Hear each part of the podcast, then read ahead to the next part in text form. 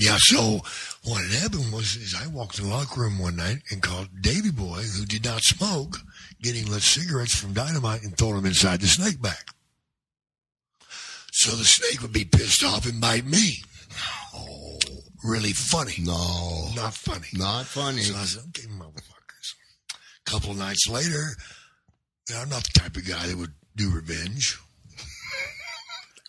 but I did see a hungry dog. And you know those those hot dogs at a wrestling show is not the best thing to feed an animal. you know, especially seven or eight of them with chili. And it looked like chocolate to me, but it may have been X-Lax. Oh yeah, man. I loaded that motherfucker up. And then uh, by that time this shit, they took it back to the hotel. Dogs he wanted to go outside, man. Do you think they want to take him outside? Fuck that fucking dog. They're going to the bar. I go over to the room, I go, dog, hear him spray that shit. And I let him cool down. I go back to the door and hammer on it again. And he's fucking coating their whole room in shit. Oh yeah. Classic. Oh yeah, it was great, man. I mean, I'm outside the fucking.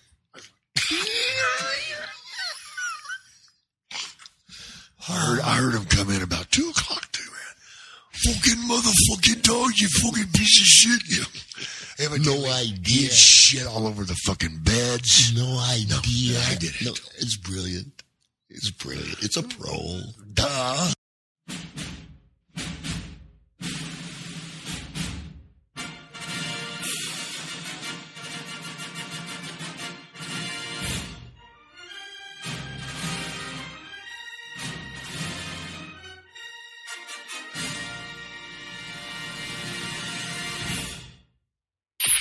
Satellite coming through. Roger that. Patch visual my location. Subject entering lingerie store. Hi. Hey, hi. So you want some lingerie for your wife? Uh, yes. Um, I'm not really experienced in this. I, I mean, don't get me wrong. I mean, I'm, I'm experienced. You know, I don't want to come in here and look stupid. Too late. Yeah. Should have gotten her a watch. Robert Clayton Dean was innocent. Freeze there. Times 10. We have reason to believe that Mr. Zavitz may have passed sensitive materials to you. Uh, what kind of materials? Sensitive, sir. Let's get into his life. We have you bugged it, Mr. Dean. Move to audio three. He was unsuspecting. Hey, hey! Find the wrong house. Hello? Eric! He was unaware. You are the only woman in the world for me. You and Janet Jackson. Coming your way over. Now, what he doesn't know I'd like to report a break-in. could kill him. Request immediate keyhole visual tasking, maximum resolution. Use on your six o'clock. You have something they want. Two targets, rooftop. I don't have anything. Maybe you do and you don't know it. You're a threat now. To whom? Everyone you know. Target's on the move. A name, a phone number. No, nothing. He didn't give me anything. You know how many federal agents you had following you? Stay exactly where you are. I want to use every means possible to get what we need. From Jerry Bruckheimer, Get the cat. What's the cat's name? Babe. producer of The Rock, Come here, baby. Baby, come, come, come here. a film by Tony Scott, Target is on 21. director of Crimson Tide. This about me. 20. Do they know me? 19. Who is that? 18. He jumped to 17. Do they know me? I don't know what you're talking about. Will Smith, You're one of them, aren't you? Former conspirer. Switching, target, switching. Gene Hackman. This man, this is our problem. You live another day, I'll be very impressed. It's not paranoia when they're really after you. Tell them to stop it now! Enemy of the state. What the hell is happening? I blew up the building. Why? Because you made a phone call.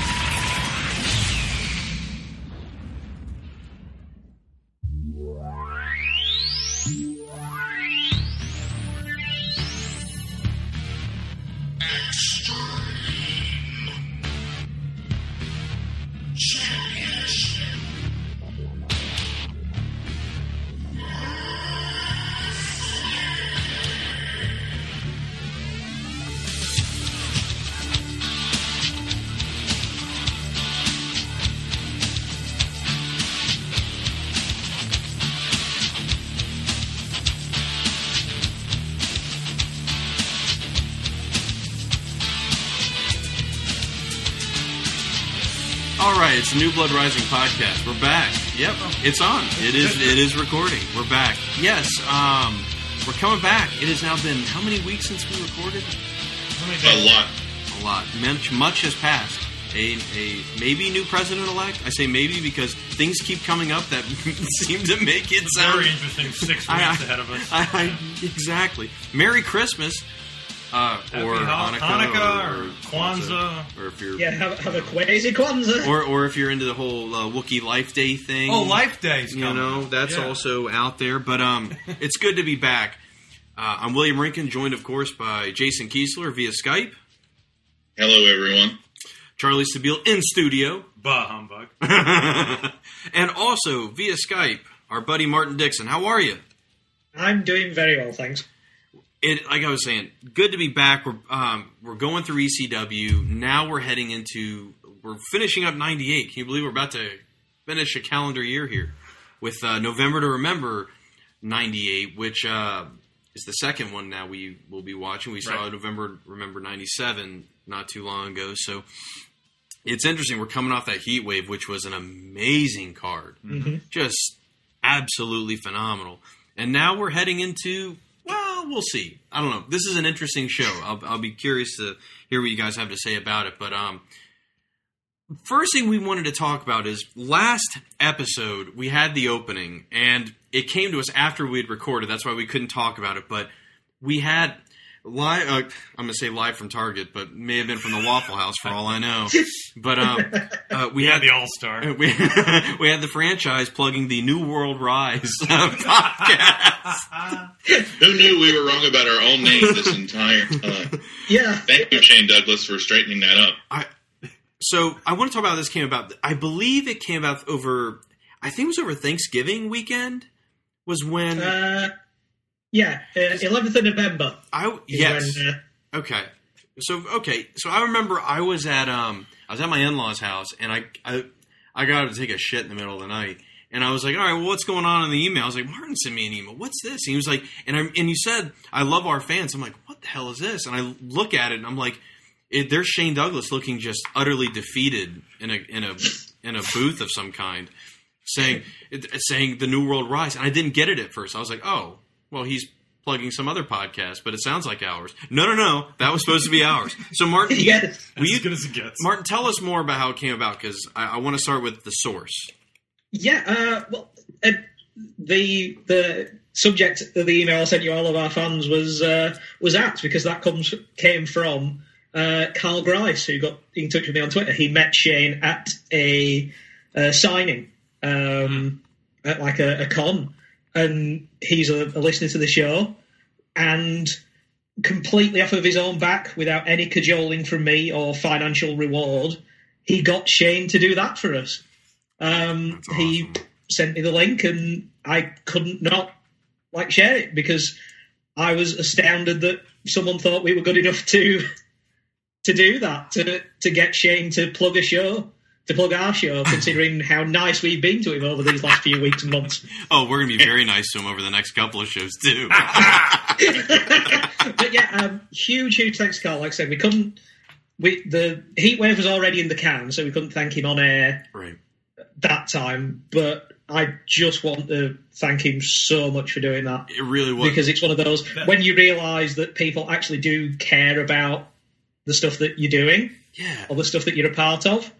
Just, just lifts the mood entirely. Just makes it all so worthwhile. I'll tell you guys, I was because I I remember like thinking like that's when you really feel like you've kind of arrived as a podcast, and I say arrived in quotation marks because I mean let's face it, we've we've probably we've we've had a good audience for a Right. while, but to have a wrestler like an actual talent like plug. I, I, I guess do a plug for our show, but even though he gets the words That's, wrong, that's the perfect way to do it. The way he, the way that Shane did it, uh, considering that we're you know the way we are with him, I, I wouldn't really have it any other way. Uh, we always talk about like what what are the highlights for us outside of recording the show and the listenership and like who retweets us and stuff like that between Yeah. the pro wrestlers. This is up there. This is a Oh, top three yeah. uh, easily. Yep. Because you know you can. I've seen some other podcasts that have these, and like I remember, like I saw one that had Kurt Angle, and I was like, man, that is not that well known of a podcast. How'd they do it? And um, I remember there were others I had seen too, and I was like, damn. And there's some that you can pay to have like them say something. Like Jake Roberts is one, which I'm I've almost pulled the trigger on like three times just for him to Pull the trigger and Jake Roberts. That's just that's making Jay, Jason nailed it when he talked about him doing that story time. Like they need to do the story that we. the bulldog story. No, oh, that one. That's another one. Oh, you're talking about the hot dog story. yeah, kielbasa. Like, just I feel really bad for the Korean animators that would have to do that. They'd be like, "What the fuck is wrong with these people?"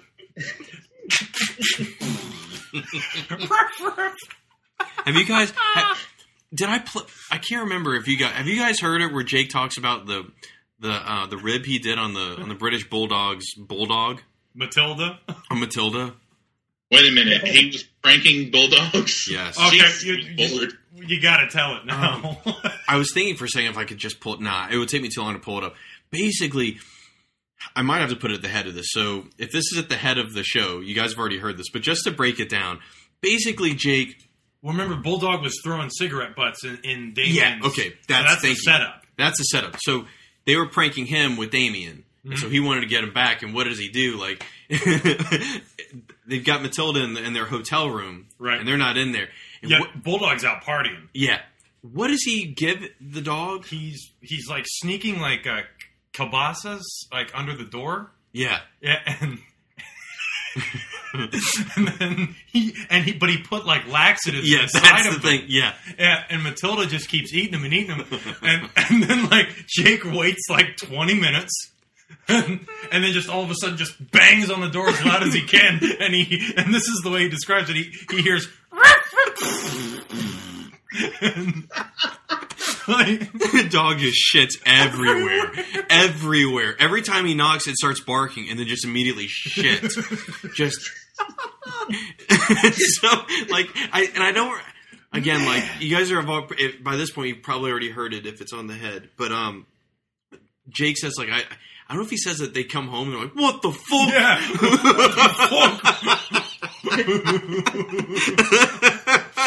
it is, it sounds like the most awesome prank in the world. It really does. Jake Roberts pranks are mean. Oh, yeah.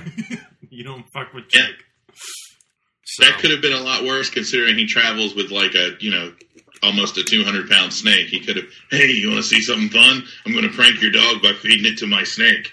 Oh, it'll be fun to talk about Jake later on. Um, Oh, yeah. it's gonna be, that'll be Oh, really God, cool. yeah. I, I can't wait. But um, I want to definitely get that business out of the way. Definitely thanking Carl and everything. I think that's just Oh, fantastic. and, and um, uh, one last thing Carl also gave me as an interesting side note. I'm checking through what he gave me. Um, Shane refuses to sign the Dean Douglas part of the WWE Encyclopedia. right. Oh no. Okay, so Martin, I'm glad you brought that up because I asked him. I was like, "Can you tell me anything about like the when you did it? Like when you went there to um? Here we go. Uh, it was at a local British wrestling show that I attended called Hope Wrestling. As we queued up for the uh, obligatory, like it looks like 10, 10 pounds uh, signed photo and selfie. I blurted out that we were out front. Any chance you could record for the podcast? After it ended, I recorded the soundbite with air. I didn't have the heart to correct him. we then had a good 20 minute chat about things in his day, stories, etc., some key bits. He refused to sign, as you just pointed out, Martin, sign people's Dean Douglas entries in the encyclopedia. He still hasn't come to terms with Bam Bam and Candido's deaths. He hates Dixie and Vince. Bill Watts was his favorite to work for. He hates modern era wrestling and where is- the sport is going. Um, Paul Heyman and Jim Cornette are too alike, and that's why they hate each other. Anything else, just ask. I, I, will, I, I will definitely take him up on that offer at some point to find out more. So you you have a 20 minute conversation with a stranger for all intents and purposes, and you bring up, you know, I still haven't gotten over these guys' deaths. That's pretty dark. Yeah, Yeah. I mean, like, that's Jesus. It's pretty sad. I think it's in November to Remember. There's a backstage video promo with the triple threat, and Shane Mhm. drops a line that he wants to leave wrestling better than he found it or something, but he says, where we're going to be 10 years from now, 20 years from Yeah. now. And uh, Candido and Bam Bam, I believe, are dead within the next five, Yeah. six years. I'd say five. Yeah. Easily. Uh, Candido goes first. I know that. Candido goes, I think, in 2005, and I think Bigelow is 2007. Okay, so a little Okay, bit longer. so- but yeah, still. But like, they don't even Yeah. have that ten years that Shane No. was talking about. So that was a little But no, Jay. No, but Jay, that's a good point. Like all of a sudden, like ah, it's gonna be time to open up here. Ah. That- That's like if you go to Scott Steiner's Shoney's for the breakfast buffet and he just comes up and you're just randomly grabbing some silver dollar flapjacks and he just goes, you know, sometimes steroids make you think crazy things, man. You're just like, holy shit, you know, that, that didn't happen to me, but you know, it's only a three and a half hour drive away. It could. you ever had fried lemonade? That, that I think would be a fun trip. We should do that. Just drive down to see if he's there Well, that's a and good idea. just have a complaint and someone secretly film it and see how it goes. he belly to belly suplexes somebody out of the place. Yeah, just, just I'll take it. Imagine- I, I can handle it. after uttering the words, I would- like to speak to the manager. Just the siren goes off.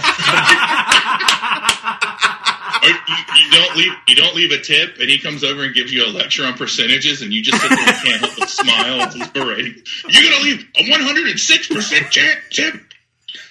And all I had was orange juice and coffee. Then you tip 12 bucks. Damn it. Sorry. The, si- the sirens going off is fantastic, especially if Comes out of the office. wouldn't it be great if you saw him putting on the chainmail, like the chainmail like headpiece, like, Puts on the sunglasses. and then does the the bicep kiss. it's good to be back.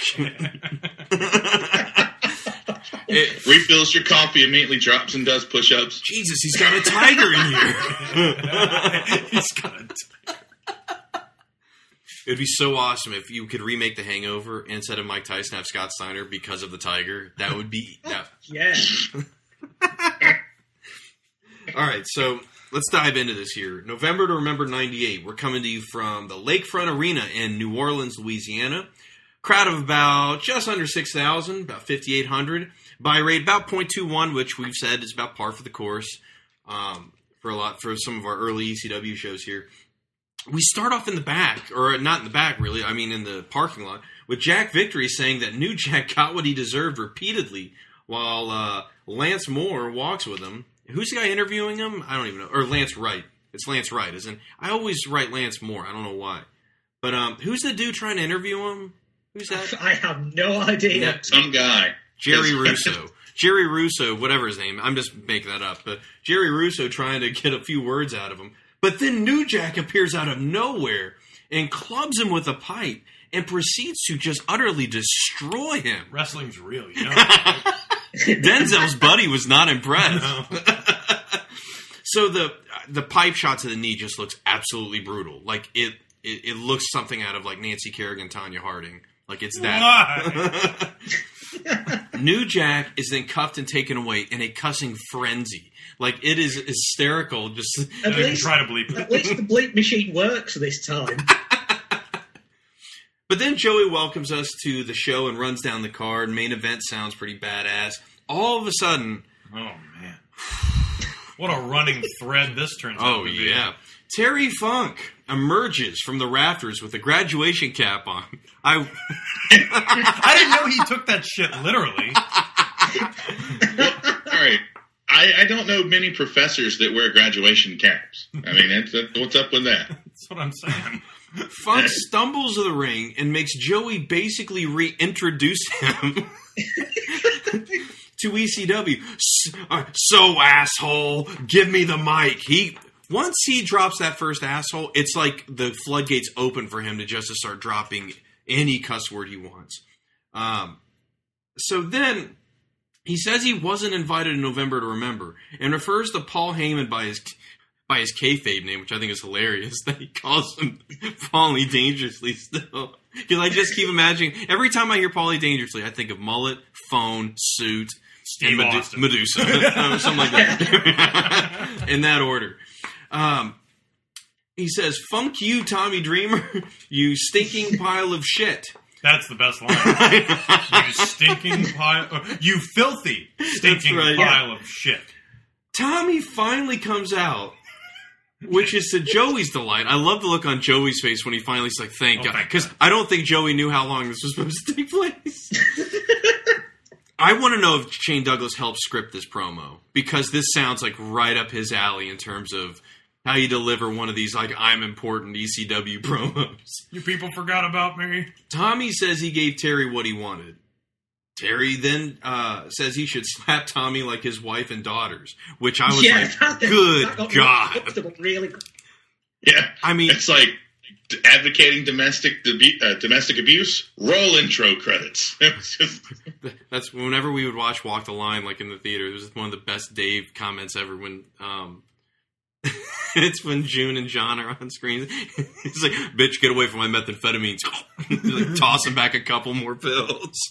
but anyway, um, and then like, I this is what I thought was weird. Normally, I felt like this would get a lot of good heat. There was no heat from that comment. Like nobody was like, "Oh, you're a big heel for saying I that." don't think they knew what to do. No. because people Yeah. love Terry Funk. They cheer for Right. Terry Funk, and then he says something like that.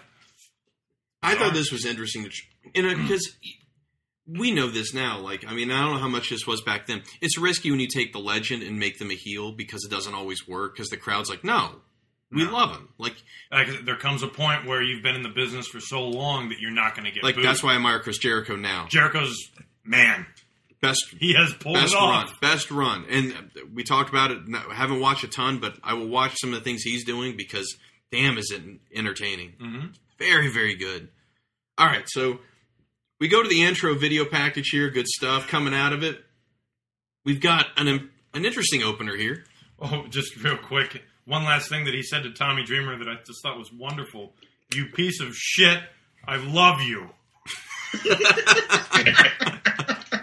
Can't forget There's that. a lot of man love between these two that, that comes out awkwardly like that over the, the next two pay per view. remember somewhere around 03, we had to entertain some Latvian fella down there in downtown Charleston, and I remember like he just would get hit. He would. He was a big drinker, of course. I mean, he's you know, Well, it's Latvian. of course.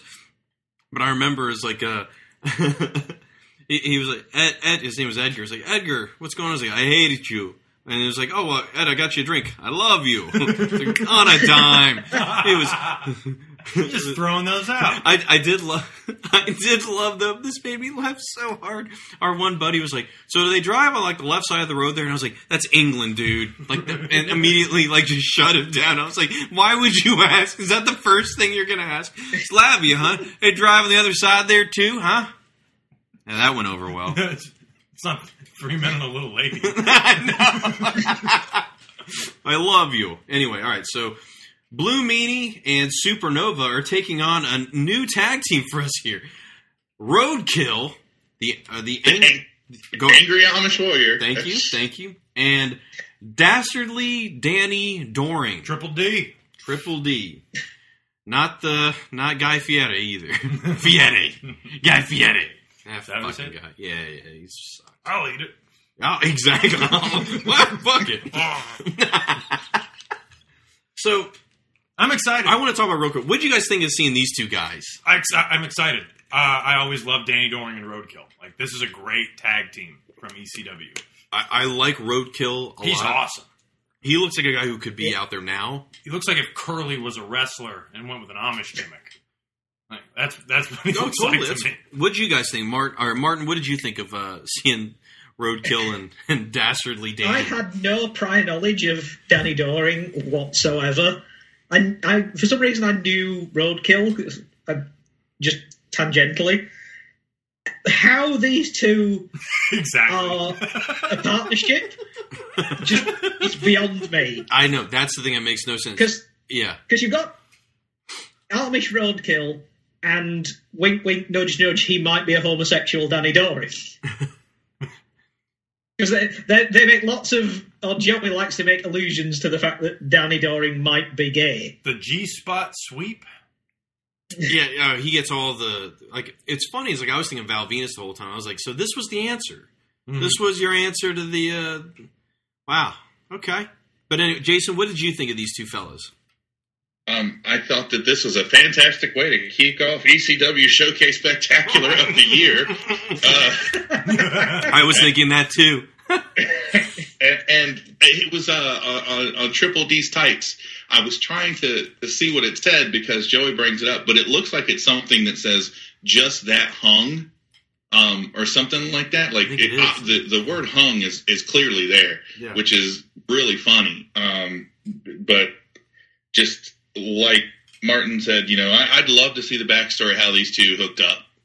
Oh yeah, totally. Because we're gonna get him a Character wise, there should be a crossroads at some point. Yes, yes. I, then again, who knows what kind of what kind of Amish uh, group this guy comes from? Chicken. Yeah. True. And Ch- Charlie's right. Like Roadkill would fit. or I think it would fit in perfectly today. Yeah. I mean, he looks like almost every other independent wrestler that's not skinny. Especially that movie does where he, he does his kind of I call it his kind of thing of old school where he goes you know he kind of walks Oh, on the top great. but then he waves he does that Yep. wave and then he dies I'm like that's there's something to it it's quirky but it works um, He's a very 80s WWF character. yes he's like Yeah. if, if Mr. Hughes had a rival it would be him Man, that is a boss man Nailz type opening match. Yes. Oh, God. The suspenders suspenders and uh, hats I love what uh, at some point what Joey says uh, about Roadkill is he goes, he's from Langston, Pennsylvania. That's one hell of a long horse and buggy ride here to New Orleans. yeah. yeah, how does he get from Yeah. town to town? so before we get too deep into this right off the bat we've got um, It ain't over. it ain't over. Here comes here comes Terry Funk back to ringside, and he's just being just such a dick. Yeah. just a big asshole. And the fact that the camera keeps focusing on him All right, when, there, when Yeah. there is a good match here. This is my biggest critique of this match is the directing uh, of this match. It's very very poor in terms of where they decided to go with the video. But um, he assaults the timekeeper and decides to take on those duties along with I guess commentating to himself.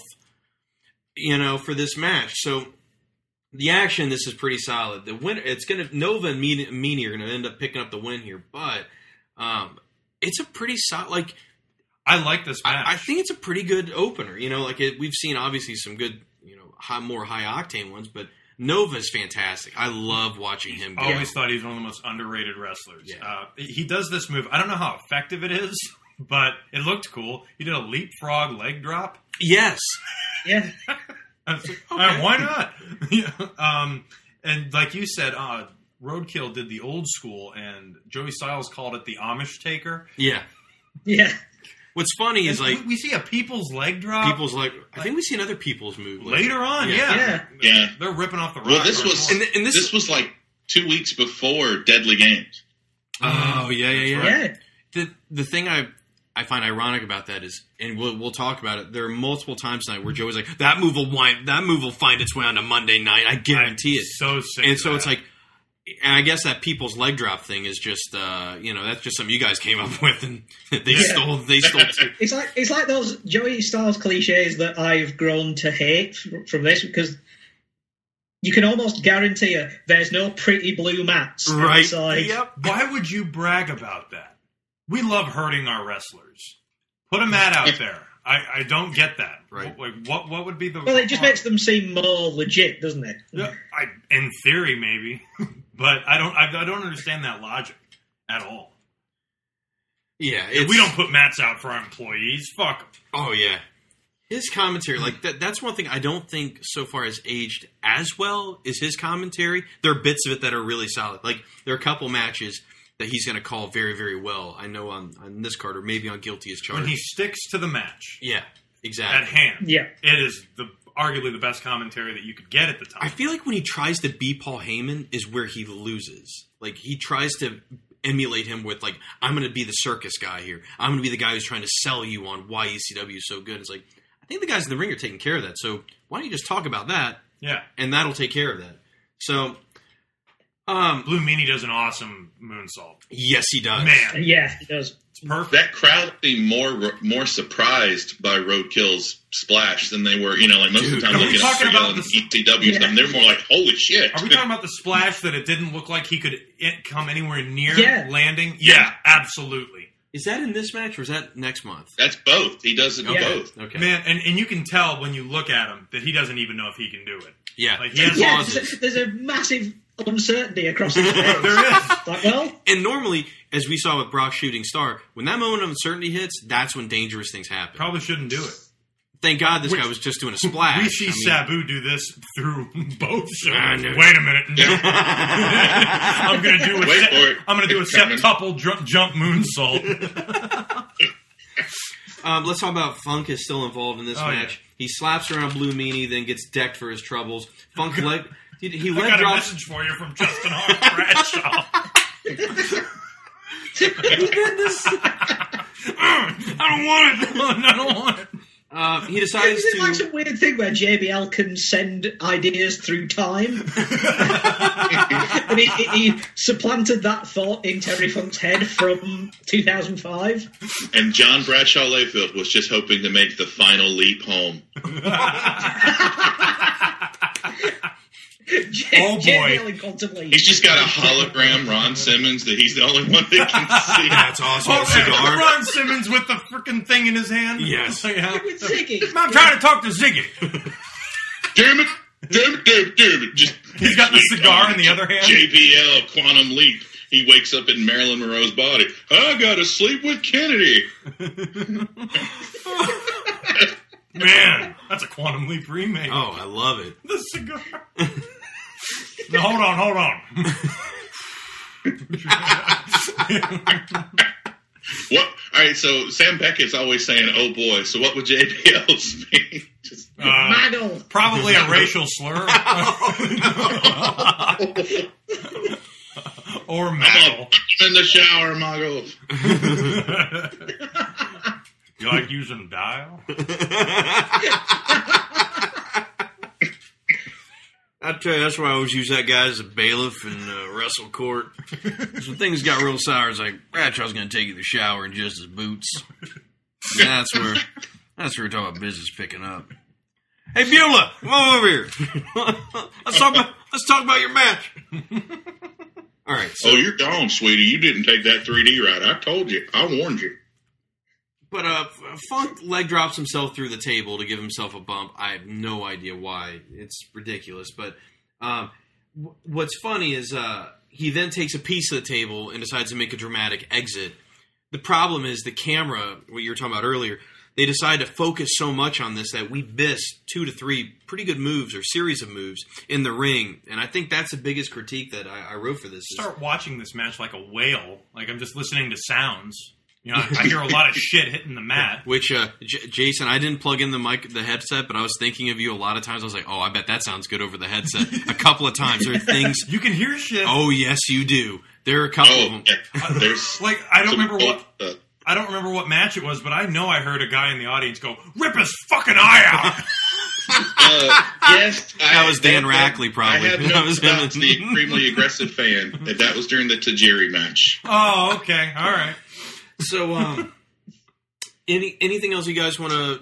Anything else you guys want to say about this opener? Like I said, it's okay. It's a pretty good match. I like it's it. Pretty good. And I always Yeah. like, yeah, Danny Doring and Roadkiller. You would never think that they'd be a good team, but they they are. They're an excellent tag team, and the BWO They're- looks competent. Yeah. Here. Even though they're not Yeah. really like so much, they, they- is the BWO thing kind of faded by this point? Are they Feels like it? with, I don't see how it works. Without It's probably Stevie going on more in the WWF right now, technically at the time. What is Richards doing? Yeah. Right? He's not doing right to censor yet. No, That's no, 99. no. He's doing the Chop Squad, I think. Oh. I think they're doing Chop No, Squad. Stevie Richards was at this point. I think he was in Raven's Flock in WCW because I know he was there for a bit. This is late '98, and I'm I I know at some point here is when Hardcore Holly be, or Bob Holly is just Bob Holly, and he's moved over with Al Snow. they will become. He, he will become Hardcore Holly by St. Valentine's Day Right. Massacre. Right. So, um, immediately following the match show, Terry Funk returns with said piece of table and assaults the winners. He then calls for a double flip off the top rope. He's talked about this also in his promo that he wanted to do this double this double flip. Did you catch this? No, but I'm listening. Double- I, It's awesome because I was saying he can't even do one, so I can't wait to see this. But he goes to the top rope. Now the beautiful thing would be is if you went up and then they cut to like awkwardly cut to footage of like Two Cold Scorpio doing that, and then cut back to Splice. Funk. So yeah, Scorpio's his body double. it's so funny because then like um he uh, he doesn't do it. Then Paul uh, Paul Heyman comes out with referee security, and they try and calm him down here. Funk cry. He cries like he breaks down and cries for Well, a bit. hold on. What's the story here? Terry Funk wanted time off to go shoot a movie or something. Like that's what I'm hearing in the conversation. Yeah, that's Yeah, what Joey. oh, and I looked that movie up, by the way. I will. Ooh, yes. Was it? Um, or was it? It, it wasn't porn, was it? No, no, no. It was. Uh, Heaven I've Comes got it in here. Let me find it. Uh, the movie that Terry Funk was going to make was called Active Stealth. Oh, I thought it was He Heaven Can played- I know that Anybody want to? Yeah. Anybody want to take a guess of what role Terry Funk was? A bodyguard. My dad has that movie. security. Yep. The the the head henchman. Uh, this movie has a 3.8 on IMDb. Uh, it co-stars Daniel Baldwin and the guy who played Black Caesar. Aka Frost from uh, from Dusk Till Dawn. Oh, Oh, okay. So, yeah. So I was cracking up. I paused as soon as when when they bring that up. I'm like the trying to watch it. I'm like, no, curiosity's getting the best of me. So I paused it and I looked this up and watched the trailer. It looks like it had a budget of twelves of dollars. It is just fantastic. Um, a But- budget of literally something. Yes, yeah. It was like I think the first Kickstarter um, that failed. I, I want to see like when I'm watching Paulie just like begging Terry Funk to calm down and he's sitting there crying. Part of me was like, why did why wasn't this the follow up to Lesnar Goldberg? Sure. Yeah. Like- totally. Yeah. Just Lesnar like losing it, like not violently throwing people around like the the night after WrestleMania a few years ago, He's but like just people. freaking losing it this way. And I don't know because he had that same beg, like it looked literally looked like the same thing where Paul will sit there and beg Brock to not do something where he's like almost on his knees and screaming and crying. I was just like laughing at this. I was like, you just put Lesnar there and this is gold. Yeah. Um. Yeah. th- I, I was hoping. I was hoping you were going to say he was in a remake of Heaven Can Wait. of course. Which would be so awesome. They went with Chris Rock. I know. It'd be so awesome to see him that Warren Beatty Or, part. what was that? Almost an Angel, the Yeah. Paul Hogan movie. With that stupid front cover, but it's Terry Funk. he trails us. He gives us a forever tease. He does. I saw that. I thought it was great. Oh, that was so good. But um, all right. So we finally that we go to the video now for Bubba and Devon, the Dudley Boys, against Balls Mahoney and Masato Tanaka. With um, I was telling you this. Like this is when everybody got crazy about Dragula. Like they loved this song. Oh, Everybody loved this song. The sound mixing here is the worst I've ever heard. It, it Because- really is. the the music drowns out any of Paul Heyman's narration in this to the point where it's like I, I don't mind hearing the song. It's a good song, and we heard it in over many many movies. It seemed it felt like in that 98, 99 era. But um, yeah, it, we're setting up a pretty pretty badass match though between these uh, these two tag teams. Yeah, it took me a while to figure out what the match was. Yeah, So so I crossed. Yeah. I kept crossing shit out. I was like, nope, it's not a tag match. Nope. So basically, the Dudley stole the tag title shot that Balls and Tanaka, you know, had that they had received, and also along the way, we saw that they got um like hit numerous times with steel chairs to the point where, as we'll hear later, like maybe this match is sanctioned, or maybe it's not, or maybe it's allowed to happen, maybe it's not. I don't know. They they they kind of make it more confusing than it needs to be. I feel like, but anyway, that's gonna be a badass match to get to later. Up next, though, we've got Tracy Smothers versus Tommy Rogers. So, um, of course, Tracy Smothers has the uh, the FBI in tow, but um, Rogers, to even up the score, brings out Chris Chetty from the what what would they call the, the power- House of Hard. House of Hardcore. That's right. Mhm. Now with um, they also have uh, Ulf. Is it Ulf Herman? Is that the name? Ulf Herman. This was a weird, again, weird nostalgia thing because um, here in like 2001, 2002, there used to be like a, a British wrestling show on, on British sports radio. Hmm. And one of the reasons they got kicked off is because they interviewed Ulf Herman. That man has no self control when it comes to using four letter language. Oh, awesome! My kind of guy. He, I love he's from Hamburg, Italy. Like that's Yeah. great. Nashville, Italy. I, I became an FBI fan during this little intro. I was like, that if you're going to run with it, fucking run with it. Yeah. Yeah, um, well, Smothers himself is billed as being from Nashville, Italy. Which Joey does not. He is not happy about. Nashville. I like that he, he takes the time to explain the joke for people who may not. Where it's like, you know, they're not Italian except for Guido. The, the the part that's funny That ruins it. Yes. I think to even say that. What also like what ruins it? The FBI ruins it for themselves is when Tommy Rich does like he his promos are so dated. He does the the classic outdated sports heat promo where it's like I'm This just town.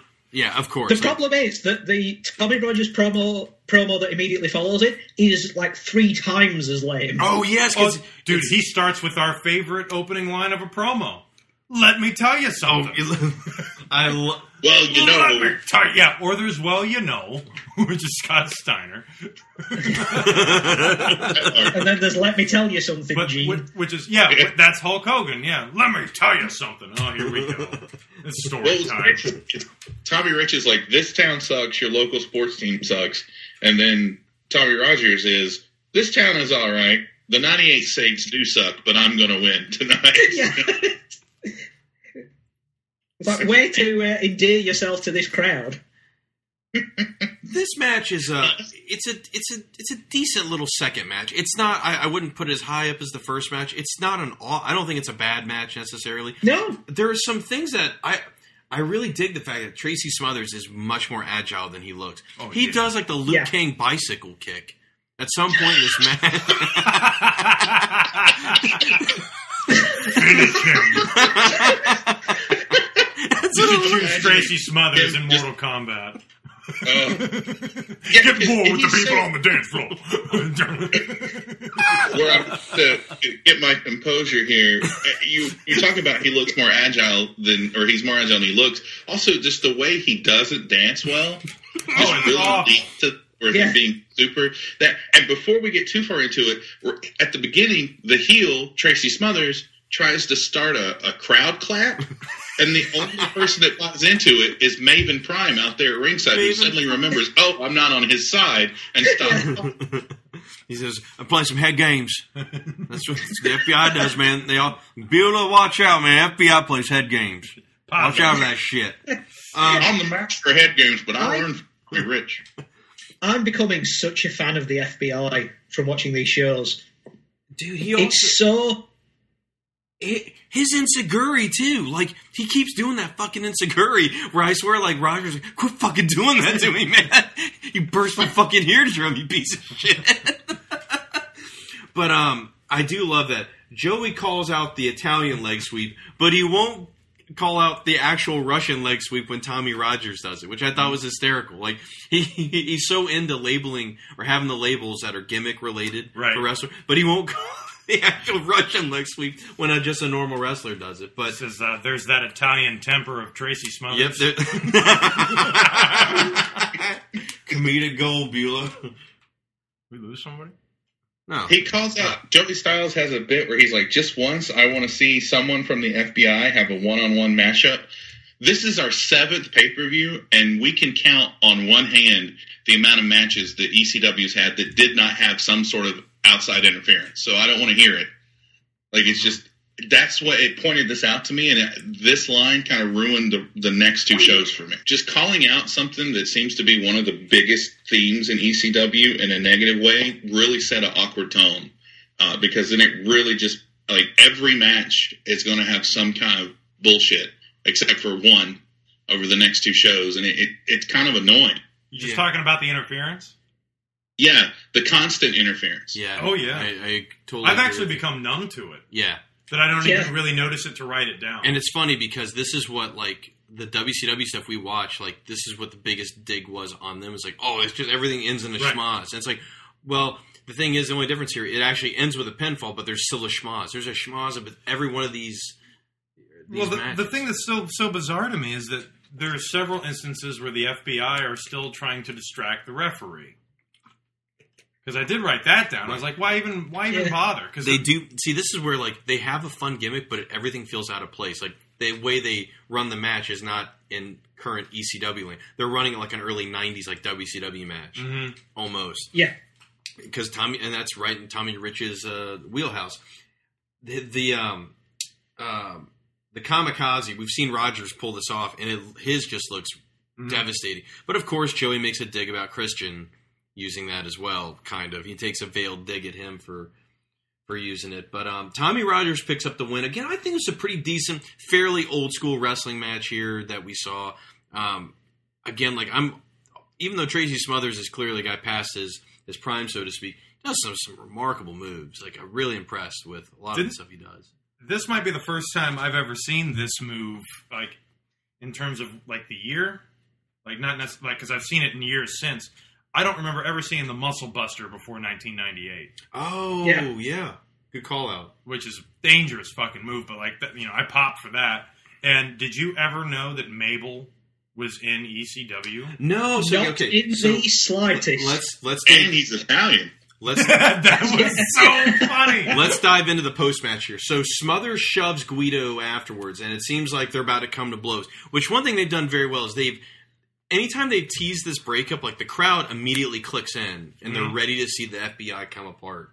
But instead, they gang, gang up on Tommy Rogers. Chetty returns to make the save. He had previously run off, Mhm. you know, Ulf Herman um, up the uh, Did up the you ramp. pick up the crowd on this one?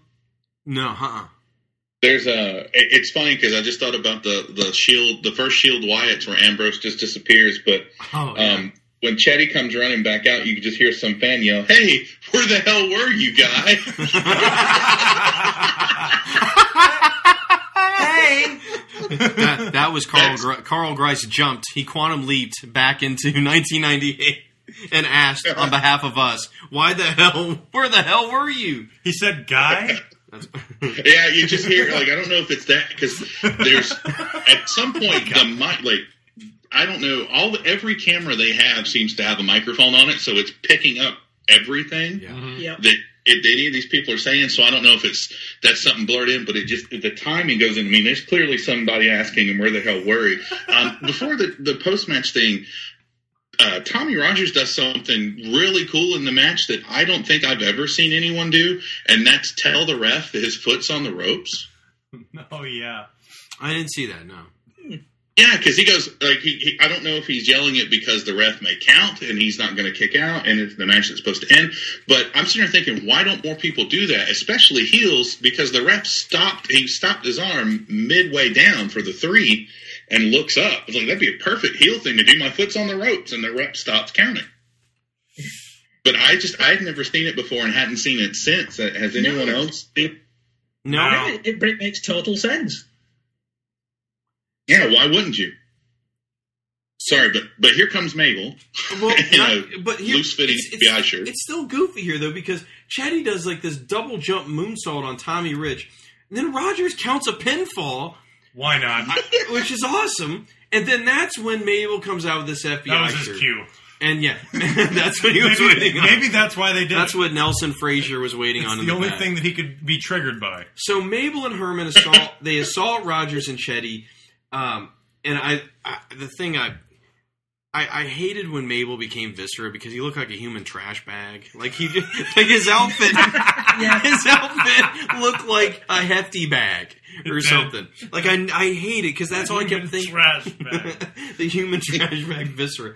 So he gets set up like right. He sets up Rogers for a splash through a table, which I was like, "Good God!" If he did, somebody is not buying the chicken fingers tonight at the. Somebody else is picking up that man's tab. But um, all of a sudden now with Highway, because have we gotten him with Highway to Hell Yep. yet? Spike coming out. Mhm. Yes. But good. We get him to come. We get uh, Spike coming out. Um, helps avoid the splash. Spike does a nice acid drop on both Herman and Mabel, and then gets a pinfall out of that one for good measure too. So uh, the legend killer, or the legend, not the legend killer, the the legend of Spike Dudley. Yeah, that's it. Spike Dudley does the the Randy Orton thing. That would be awesome. I hear voices in my. It's the November to remember. We also Spike Now, Dudley does I- the punt. I buy I buy Spike Dudley being able to take these two out. And I'm not saying that like with any kind of sarcasm, just the way that they built this little guy. First of all, he's a Dudley, so you know he's tough as fuck. I mean, he with, he's got a pinfall over Bam Bam. He's withstood Bam Bam for eight minutes. You know, so why wouldn't I believe he could take on these these other guys and win? Yep. That's Yeah, right. get A that. King of the Ring doesn't mean shit. Yeah, that was '95, man. That year sucked. And it looks like Mabel's outfit that he's wearing here looks like it has a sewn on utility belt. It's just for You're right. Yeah. That's now motiv- that thinking back on That's it. motivation to stay in shape, or or is, or it's hiding more ho hos or something. He's got Yeah. for He's, later. he's in New Orleans. He's got a pocket for po' boys. All right, so um, I, I had no idea that Mabel like was even like anywhere near ECW. Nope. oh, we'll get another one not we'll too get far. a so- Jersey. oh shit! Oh, oh no! we all right. So now we go to a promo with Axel Rotten doing all the talking for um, for both uh, Tanaka and Balls Mahoney. We talked about that match earlier that they're going to have with the Dudleys, and this is where I thought was interesting. He, I, I, I swear he says this. He says if the Dudleys pick up a chair, the match will be stopped. I'm like, what? And I don't know if he if he was trying to like do that like in a, in a hyperbole sort of way, like he was trying to build up like you know just how much devastation had been through. But I was like, I don't think there's a stip here, Axel. Please don't Yeah. don't create more work for It's this. already complicated enough. right. But I thought to see Balls Mahoney and uh, Masato Tanaka together looked awesome. Yeah. like this will be a badass match. And I'll give Yeah. Axel this, even if it was a slip of the lip, uh, he It's is speaking very fast Yeah. for like a minute and a half. And he's and if that's the only slip up he had, Yeah. then that's Oh, incredible. He, he does a great promo. Like yeah, that, he does. all three of those guys together. Like I I'd be scared to death. yes. Yeah. Masato Tanaka alone. Now we all Well, he, your uh, head thing, he starts talking about how banged up they are. He said the New Orleans State Athletic Commission. New or- he does say the New Orleans State. Who knew? Uh, Athletic Commission would call the would call the match if it happened. I thought they were going to do another cop out thing like the the Kane match that was censored Yeah. and all the other. I was like just waiting for it. Um, but but it never happened. It's like you said, it's like they don't bother to when they do pick up chairs later to do anything. Did you guys notice this too? We got a promo for the music album finally. Finally. Finally. Finally. This must so this is when it came out. I guess so. I guess so. Yeah. This is one of the best Oh, uh, wrestling themed albums ever. Fantastic. Yes. Except it was full of shitty covers. No, I dis oh I disagree. No, I love Yeah. oh no, I love Kilgore's version of Walk. That, that thing Yeah. kicks ass. That that is ass. No, no, It's- you're it's- you're way off. You're you're It's much better than some of those other, you know, wrestling theme albums where they get some horrible session musicians in. Yeah. you got so- do Motorhead doing Enter Sandman. Yeah, which- which even if that absolutely sucked, that's fucking awesome. Yeah, I like hear that. I did like that. Uh, like then there's Kick Out the Jams by uh, Monster Magnet, which yeah, it's it's okay. But like those, uh, god damn, you got Bruce Dickinson doing the Zoo, the old Scorpion song, yeah. and I like that one more than the Scorpions version. I would dare say I almost like Motorhead's Enter Sandman. I almost It's angrier. It's yeah. There's Yeah. something Yeah. to that. It's really really solid. And I remember like because around this time is when wait, uh, it which album is it a it's not aggression. Which WWF album did they branch out and they start getting? This was probably Volume Four. which is the one where like Method Man, like Run DMC. Oh, that's aggression. That is that- aggression, Yeah, okay. that'd have been aggression. Yeah, that's what I was also thinking of. I was like, oh, okay, this is one where WWF was like, all right, well, we can go get some. we, Uh, we can do better. In theory, remember the Steve Austin one with uh, Snoop Dogg? it was terrible. if you're down, Down we with it. say hell yeah. Hell yeah! oh man, but Run DMC's uh, DX song was the best. Yeah. Well, what ruined, I think, what ruined the aggression CD was Ice T saying "Pimpin' ain't pimpin' ain't pimpin' ain't easy" solid for seven minutes as Yes. Godfather and D'Lo walked to the ring at WrestleMania 2000. I don't even think you can find that album anymore. Like they don't sell that on WWE Shop. On They'll sell iTunes. Volume Three, I bet, like a Oh, champ. Volume Three was the best. That's best. the best one, yeah. Mhm. So now we go to if you talk about overbooking. My God, we're about to head into some some thick water here. So you told me this over the phone. Yeah, That oh, there's Tammy Lynn bitch, and I'm like, all right, I don't know what that is, but I had no idea that was Dawn. it's Marie. Dawn Marie. Yeah, yeah. Yep. So we've got Lance Storm with said Dawn. Well, What's the point of this? I, I don't know. Tammy Tammy Lynn bit or is it Tammy Lynn bitch? Is that the full? Yeah, Tammy Lynn Tammy Bitch. Lynn Which- Bitch, B.Y.. B.Y.. Exactly. That's another Yeah. Joe, Joey likes to remind us of. Shut that. up, Joey. Versus Jerry Lynn with uh, I, I guess uh, Sun. I'm just gonna say Sunny. Sunny. I Just say Sunny. So, all right. So let's. We have other players in this. So let's start. this is awesome. My spell check again. Mikey Shipwreck. I just noticed You it. are Bobby Heenan. You're in Whipwreck WCW. I then. love this. Mikey Shipwreck. Ahoy. Uh, Shipper Snapper. He just brings out Tugboat as his heater. Oh, boy. so, uh, Mikey Whipwreck and Sunny are going to be referees. So we have two referees for this match. Um, and uh, did they show a video of this like, beforehand? Yes, they do. And it's a It's- clusterfuck according Yeah. to my notes. Yeah, I it, follow it it. really is because it seems like I keep, I I keep wanting to say shipwreck. Mikey Whipwreck and Sunny are kind of on the same page. Kind of. It's weird. Like normally, like distinctly, one is like they're polar opposite referees. And that's what makes it interesting. Like one guy counts too fast, the other counts too slow, and blah blah blah blah blah. But whatever. So um, all that aside, it's Lance Storm and Jerry Lynn, which is really cool. We're getting into some of um, th- these good matchups in the undercard here, and this is definitely one of them. I one thing I, I I was telling I had told you over the phone. I think Sunny like she's the most engaged guest referee I've ever seen. The way she Yeah. like she's sometimes like I've never seen a, uh, anyone have like a ring entrance while they're in the ring. She's like taking her, her shoe off and putting the socks on, and the fans are just, oh yeah. She's just putting socks on. They also cheer anytime she bends over to count a Oh, pin. oh, it takes away from the match. and her A count lot. They get You fed up have- with it. her fast Yeah, you count- have Lance Storm and you have Jerry Lynn. You do not need two referees, Uh-uh. no. and one of them clearly in it for herself. So um, this one is. I mean, it, it is a good matchup. They they trade off their typical great kind of chain wrestling in the beginning. Same thing we'll say later with RVD when uh, RVD and later on Jerry Lynn will get together. But um, the thing though it gets wild is just when we get to the finish here. Mass confusion. Yes. So Yeah. here we go. Um, finally, it, it, it doesn't. We've been building to this moment, but then we'll just say Dawn Marie. I'm just gonna just for the sake of making this easier than having to go bitch, sitch, and all this other crap. So Dawn Marie finally gets in the ring, and they and her and Sunny finally have the, the what we what every guy You know wanted to coming. see. Yep, what every guy Yep. wanted to see. Except Sunny decides to strip her completely down, which Thank know, you, Sunny. They, they strips her completely down. Mikey gets mad about this. Man. He shoves Sunny. Those are off the ship. Walk the plank, bitch. Overboard. Snapper off the boat. Anchors away.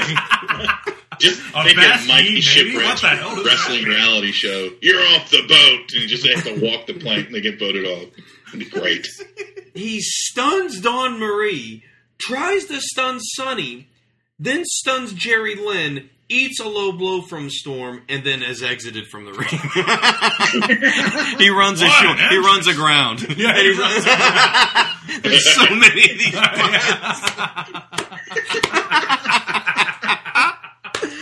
Now, when when you said he tries to stun Sunny, are you talking about where he gives it to her, but she's turning like she's like, "I'm not taking it," and he pulls her down anyway? I think Yeah. It is awkward. Yeah. No, this is later on. He because he tries to do it once to her, and that's when it doesn't happen. But um, yeah, you're he does do it later to her, and it's hilarious because then um, Lance Storm has the pinfall then on Jerry Lynn. She counts a very terribly slow count, and then stuns. And it's an aw- she does a really good stunner to Lance Storm, all Yeah. things considered. She does a pretty well executed stunner. To which then Mikey returns to give the angriest stunner I have ever seen to Sunny that you were talking about, Jason. Bash. I mean, it Yeah, looks he kicks the shit out of her. She sells it well too. I think for a good reason. And then Mikey Yeah. decides like there's this uh, Jerry Lynn is cradled. Lance Storm is in a pinning combination. He just pushes him so that the cradle reverses to where Storm is in the pinning position and is able to count Lance Storm for the win with a fast So he gets a parlay. yeah, he gets he gets a parlay. this match is at World's End.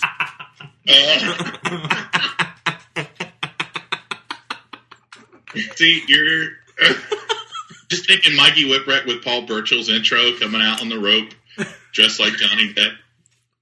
We talk about Jerry Lynn whipping out the pedigree. Yeah, yeah. What the fuck was that? Dude, I wrote that This down. looks so awkward. Seeing a little guy do the pedigree. yeah, where was uh, Joe Styles' comment about people co- uh, copying moves there? exactly. Yeah, exactly. Man, yeah, 'cause Yeah, he remained weirdly quiet on that one. we did not see that before Triple H. Yeah, Yeah. Plus, there's a.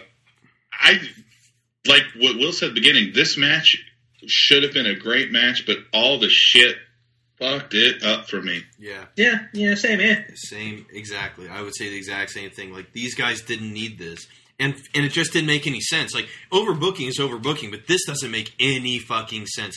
How, what the dynamic is between these these referees, And why is why is she Tammy Lynn bitch? I don't Right. I don't understand that. right?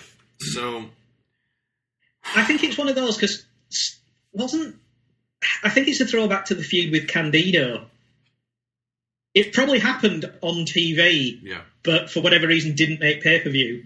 And it's like, I've got my own Sunny kind of thing. It's just it's one Yeah. thing to call her Tammy Lynn bitch. It's another thing to introduce a character that's going to oppose her. That's name is Tammy Lynn bitch. Yeah. You know, it's just bizarre. yeah.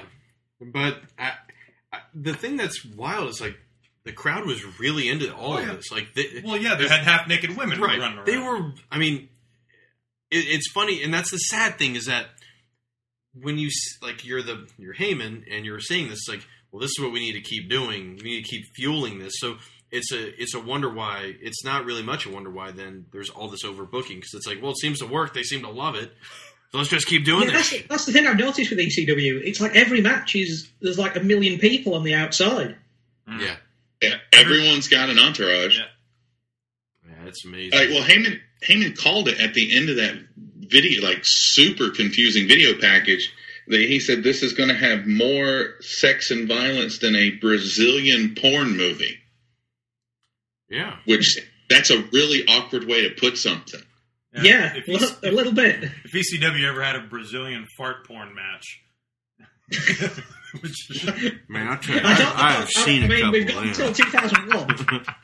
that's my recommendation. Beulah. I'll show you something. Yeah.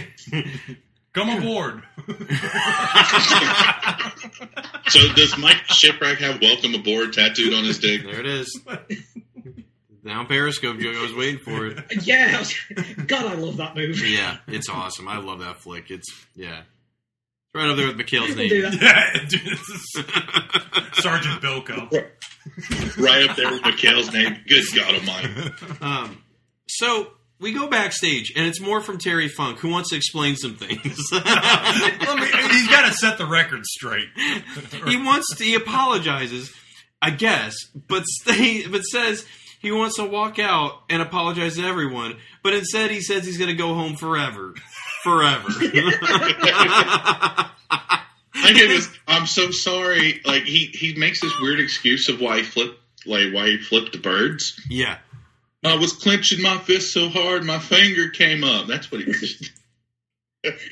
um, It's like he just got super loaded before the pay per view. Just He definitely. They were in New Orleans and Jake Jake Roberts was there. Probably a lot Yeah. Of. So now let's let's shift to another video package. Justin Credible slash Jack Victory versus Tommy Dreamer and whoever. We'll see.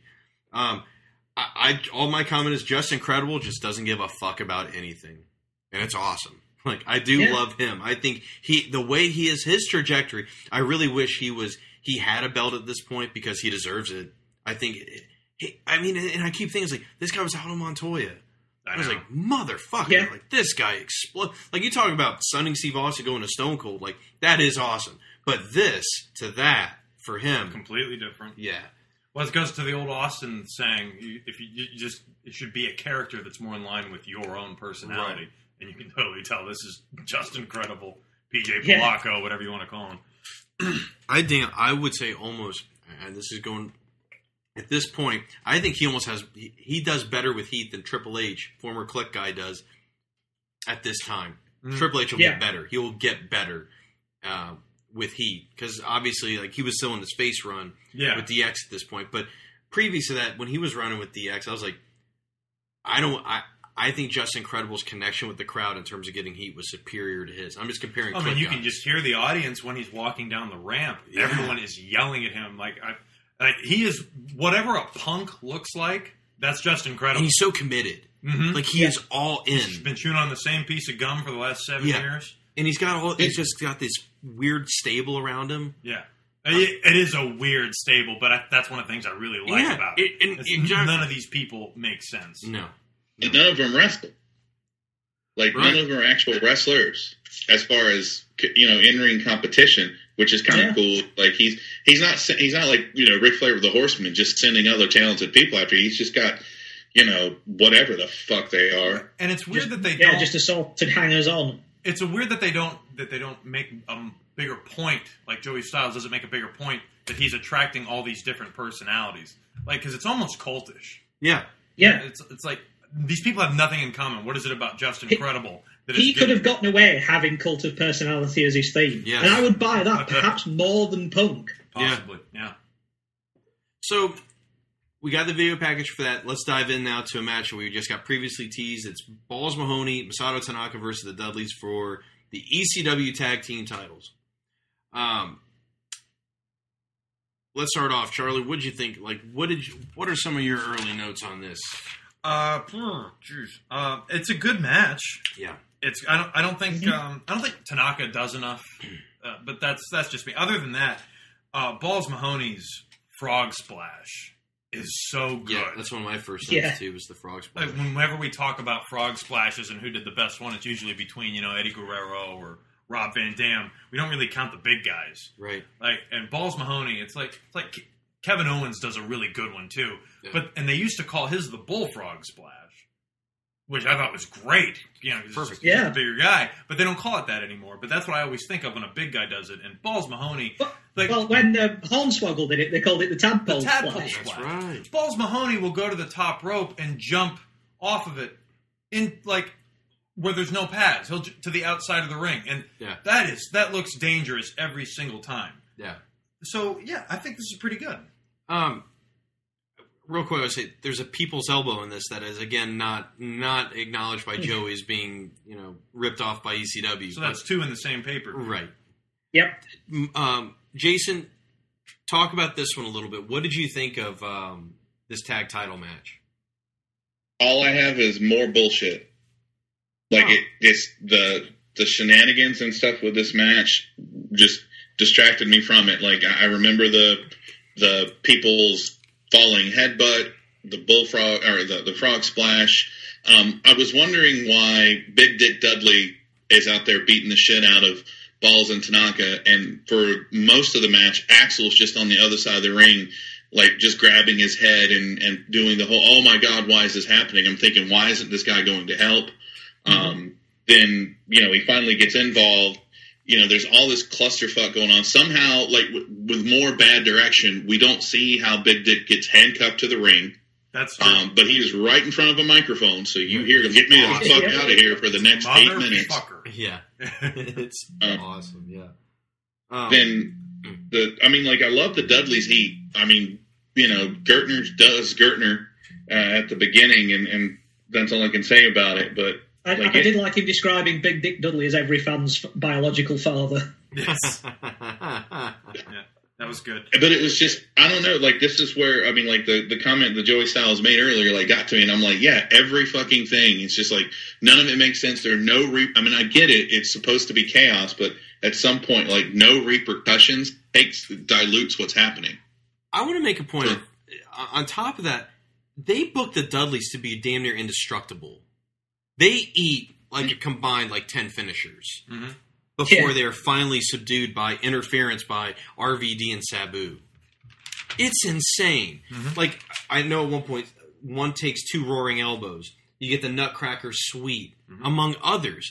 And I, I mean, I almost thought like because we've seen this in wrestling. Whenever, um, whenever one guy hits his finisher, and then for whatever reason the ref the ref isn't maybe right there to make the counter, he does, and it's a two count. You're like, uh oh, he's already done his finisher. So that means the other guy's probably going to get the win. Right. You know, it's usually how this works out. Instead, they they proceed to eat like a host of other finishers before finally, with the RVD and Sabu, which they end up pulling out a um, pull out the chairs, they clobber him, leg drop and splash. We saw that a, we saw that a couple shows ago when they had that tag match together. They did this A spot with wave. the yeah, Mhm. they did that double um, I, I keep waiting for the time where they do that. They do that move coming up, and Rob Van Dam's eyelid gets ripped off. Oh yeah, Yeah, Yeah. and it just hangs. And I keep forget. I don't remember what match it is, but yeah, like he was basically like holding it like up to his eye. nice. But like, yeah, I, I agree. Like the one part of the shenanigans that I didn't like was Jeff Jones. Like I, I don't like Yeah. Jeff Yeah. Jones. Yeah. Uh, like, he, he did he did have a humorous moment where Masato Tanaka was trying to say something to him, and Jeff Jones said, "What the fuck are you saying?" Yeah. yeah. But uh, like, there's a I, there's a hiccup in the match with Devon, uh, and Lord knows the uh, security guys try to help him. Devon has the bitchest time trying to get the table into the ring. Yeah. Where it's all wrapped up in all the cords. Exactly. Yeah. Yep. Yeah. But he didn't. He he didn't know that, and he couldn't see it. But he still got it in the ring. Um, and uh, what did you? How did you guys feel about uh, Mahoney and Tanaka getting the belts? Did you feel like that? Didn't dub- feel special No. right. That's the- because of RVD and Sabu basically having to gift them the uh, the titles. And this is Yeah. only the Also, second. we forgot Masato Tanaka kicks out of the 3D. Yeah. That's that That's got huge, buried by history quickly, didn't it? Yeah, I think Botchamania. Oh yeah. I think Botchamania brought that up a few months ago when there was a clip on TNA of Bubba Ray Dudley like berating one of his opponents, and he said, "You kicked out of the 3D. No one has ever kicked out of the 3D before." And then Matthew did like a smash cut of Masato Tanaka kicking out of it in ECW. yeah. But yeah, no Yeah. one no one talks about that anymore. Right. No, you're right, Martin. That got it, it. totally got buried. I. It does like it. It just feels like when you have this super heel team, like it's got to be a. It's got to be a hell of a team that's going to knock them off. Not to take anything away from, but they're not even really like a, a tag team. They're just kind of put together because of circumstance. Like they both were Right. guys that kind of got uh, clobbered and screwed over by the Dudleys. Masato's not a tag team wrestler. Yeah. So No. so that's, If this hadn't have been for the belt, it would have been fine as a as a clusterfuck. But I'm with Jason. The the sheer amount of just extras that get at, that get piled on top of everything in this show, it eventually starts to collapse under its own weight. Mm-hmm. Yeah, and it's the you know a couple. What was it? The WrestlePalooza where Balls and Axel are going after the tag titles against Lance and and Chris Candido, and they don't get him. And it's not like Axel's not there. It's not like he's hurt or you know he's got a broken neck like Pitbull one or whatever, and he, he's not around. It's just he's just out there interfering in the match and you know help someone else win the tag titles with his tag team partner. That's a little weird to me. Yeah. And this is the only the second pay per view we've seen Tanaka in. I think that's got another thing to do with it too. That that the Dudleys, the most badass tag team in ECW, uh, get beaten by two guys who haven't really been together that long. Right, Like right. these these guys are brothers. it just felt like it, they needed to save this title change for a, maybe a maybe a team you could really build something on for the future. Mhm.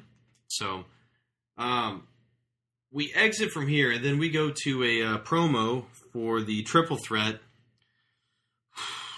Um, well, our, our buddy, our buddy Shane, as we'll call him, he just sucks himself off like a champ here, Oh, doesn't sure. he? He really goes for it. I like watching He's Candido done the during full Prince thing, has he? And Yeah. like watching Candido during the promo. That's what I ended up doing. I was like, "What's how's he reacting to this?" I'm watching Francine like they they, uh, they like having her get dressed like behind them, Oh. which I guess was the only like Didn't see that the only way to kind of elevate things. They thought there is the sad line you're talking about. They're going to be friends mm. after they retire in ten years, and yeah, it's. But it's setting up for. I feel like this is an old comic book because there used to be Fantastic Four versus New Fantastic Four. You've got Triple Threat versus the new Triple Threat coming up in the main event, which I didn't know at the time. I was like, oh, so that's our main event. We're gonna have a, a six man. Oh, okay, but you know, we'll we'll get there. But up next, we talked about this earlier. Now here we go: Justin Credible and Jack Victory versus Tommy Dreamer and who? Some bum just who just wanders out. That's that's exactly what I thought too. I was like, wait, who? is that Secur- guy? is security going to stop that man? yeah. Mikey Whipwreck. What's he doing back? And to be honest, if it wasn't for Jake's surprise pop up appearance during the uh, Tommy Dreamer Jerry Lawler, I wouldn't have recognized him then anyway. Yeah. I mean, he does. He looks, you know. I mean, What's he wearing? like- I don't know, but you got to know that Tommy was in dire straits to have to give Jake Roberts a call. Yeah. He's taking There's a guy in the crowd that's constantly yelling at Jake that he's a has been and he needs to take his boots off. And take what? His boots off because he's wearing like the hmm. Jake. The, they look like not Jake the Snake boots with those jogging pants tucked into them. It just you know it just adds to the schlumminess. But this guy is like all over him until he realizes Jake's not going to listen to him and he finally gives up. It's a good four minutes of of your has been. It's just it's horrible. I'm amazed that Jake was able to keep it together. Yeah. because that's one thing I, I was kind of waiting for. He is pretty good in this match. for wh- for what For- it is. exactly. Like he delivers. like his his that we'll get to it, but no. All right, so um, of course you knew it was you knew how this was going to be booked. Jake's going to get the hot tag because Yep. there's no way he's going to he's to they're going to build heat on him. No, no, no, no, no. Um, Well, he could, well, a man that. I mean, this must be the first time ever, and perhaps the only time ever, that a semi-main event is is wrestled by someone wearing a Wigan Warriors rugby league shirt. I, uh, I- of all the places I expected to see the company named Norweb, which is a, a Northern England electricity supplier who sponsors that team. Fucking hell, on an ECW show.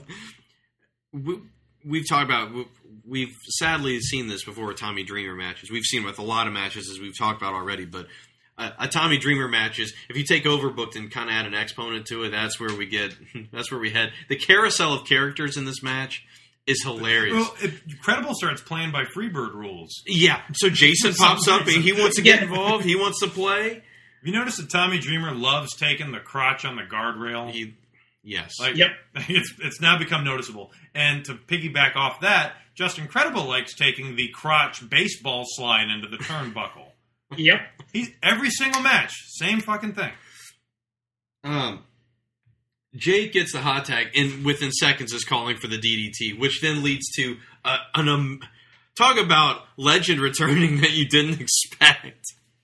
Here he comes, folks. The one man gang. Yeah. He's, he looks a little. He looks a little. he looks He like is uh, almost as small as he was for the 2001 Rumble. he looks like Yeah. uh, Bane yeah, from Batman and Robin Before he when becomes- he gets all the juice out of him. he does a Pedal to the pedal. Oh God. I Uh, don't, I don't know how devastating a 230 pound splash is, but so he comes out with Ron Price, and uh, Who? Right, Yeah. and they proceed to gang up on Jake and Dreamer, and then of course the music hits. And I write, fucking hell, it's New Jack and Kronus swinging as hard as they possibly can at anybody in the way. Um, Jake stays out of it, probably for the best. You see Jake kind of, fuck. I would love to see. New Jack hit Not see what the hell happened. He's like Gary Oldman. Yeah. Oh, he's Can like you Gary imagine? Oldman in Fifth Element. It's like I know this tune, and he just like moseys on out of the ring. Jake hears the music and just, what the fuck? Oh, this shit. I, my Now, favorite bit I here, I get this and I put it up. When Lance Wright decides to do that goofy flip in the ring, and Jake immediately. Dude, it's, he gives him the Clint Eastwood punch. Yeah. and then stomps him for good measure afterwards. I mean, for just fuck it, let's just do it. Well, it's great. And Jake loses it. Like, he goes after Chastity. Yeah, Oh, go, nope. Chastity goes for a low blow on Jake. Big mistake. Um, Dreamer hits a spike pile driver on her. Jake then hits a low blow on Nicole Bass to a thunderous ovation, and then follows it up with a thunderous DDT. You can took say what you champ. want. Say what you want about Yeah. Jake Roberts. He can always do the best DDT. I saw that Yeah. thing and I was like, oh, like the only guy that can do a DDT and make me go, oh, that's a finish. that looks devastating. But it. it also doesn't hurt that Nicole Bass sold it like a corpse. Well, I think Like, she because it was goes- real. Yeah, she doesn't go head plant. She goes face down um, on here. I like that, that, you know, super out of shape Kronus, John Kronus, can still pull off the 450. Yeah. Yeah, it looks Yeah. good He too. does not look like in the best of shape. They will just stick him with anybody. Yeah. And for some reason, after he hits the 450, the ref just goes, fuck it, and starts to count. Yeah, yeah. Is it Dreamer who has to say, no, he's not in this? Yeah. Lay off the bong, Pee Wee. So then Jake drops a DDT on Justin Credible on the ladder for Oh. the for the team to win, which I was like, oh, so Dre- this is Dreamer's match, and he doesn't even get the win. yeah. okay. So Tommy Dreamer, Jake Roberts come away with the victory. I- I will say, like Jake is what made this. Sure. is totally what made this match uh, for me, and I, I assume for for most of you guys. Charlie, overall, did you did you like this? Because we we've Oh, God, criticized. no. no, it's, it's Oh. fucking awful. Oh, it's, it's, it's trash. I, I want to see. Is that two? Like- Did you give that two out of Oh, five? it's a two. It's a two. A solid two. One star for the sh- uh, for the short arm clothesline. One star for the DDT that he gave to Nicole Bass. Yeah, yeah, so yeah, it's it's terrible, but it's cool to see Jake Roberts like wrestling Uh-huh. in a match in the uh, ECW. Yeah, yeah, New Jack. just- fucking hell! It's it's just obligatory that he's going to come out and fuck somebody's shit. I just love when he gets the guitar and he's like, Why is this a thing with him? He starts. He does this every single time. oh. Oh. Jason, what did you think of this man? what did I think of this? Uh, that's a good way to put it. Uh, I was wondering why the fuck Jack Victory was out there. Um, that's what I was Yeah, he, he just disappears, doesn't he? yeah, he's he's not in it. Like that's when the the Freebird rules kick in, where all of everyone is out there. He leaps uh, into something. going in except him. At some point, though, when New Jack's out there, it and Tom and and Jack Victory's laying out. You know, there's some there is their own feud clearly from the beginning, uh, which also happens to be a big trend in ECW pay per views recently, where before the show starts, someone is taken away either by the police or the paramedics and somehow come back uh, just in time. But it looks like that New Jack is stabbing uh, Jack Victory with something a lot, and someone's like pushes him off of him and drags him out because he is Yeah. soaked in blood.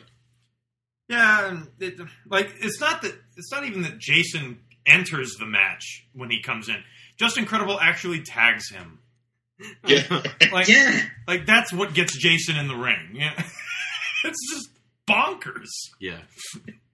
Yeah, I mean, this. Perhaps that perhaps it's it's the touch and he, he's got like a, a secret button on him and he's like he's a wrestler now. So here's where. It's So like, a, like a Power Ranger. so after this thing concludes, af- afterwards here, Tommy grabs a chain, which I was like, oh, what's he going to do here? He does nothing. He puts the chain Yeah. down, and that's the end of it. he looks so fucked off. He looks so angry at the end of this. Yeah, I think he is too. I absolutely think so. He high fives Jake and walks out, only to have you know who Terry Funk return and congratulate him unceremoniously. He calls Jake a piece of crap.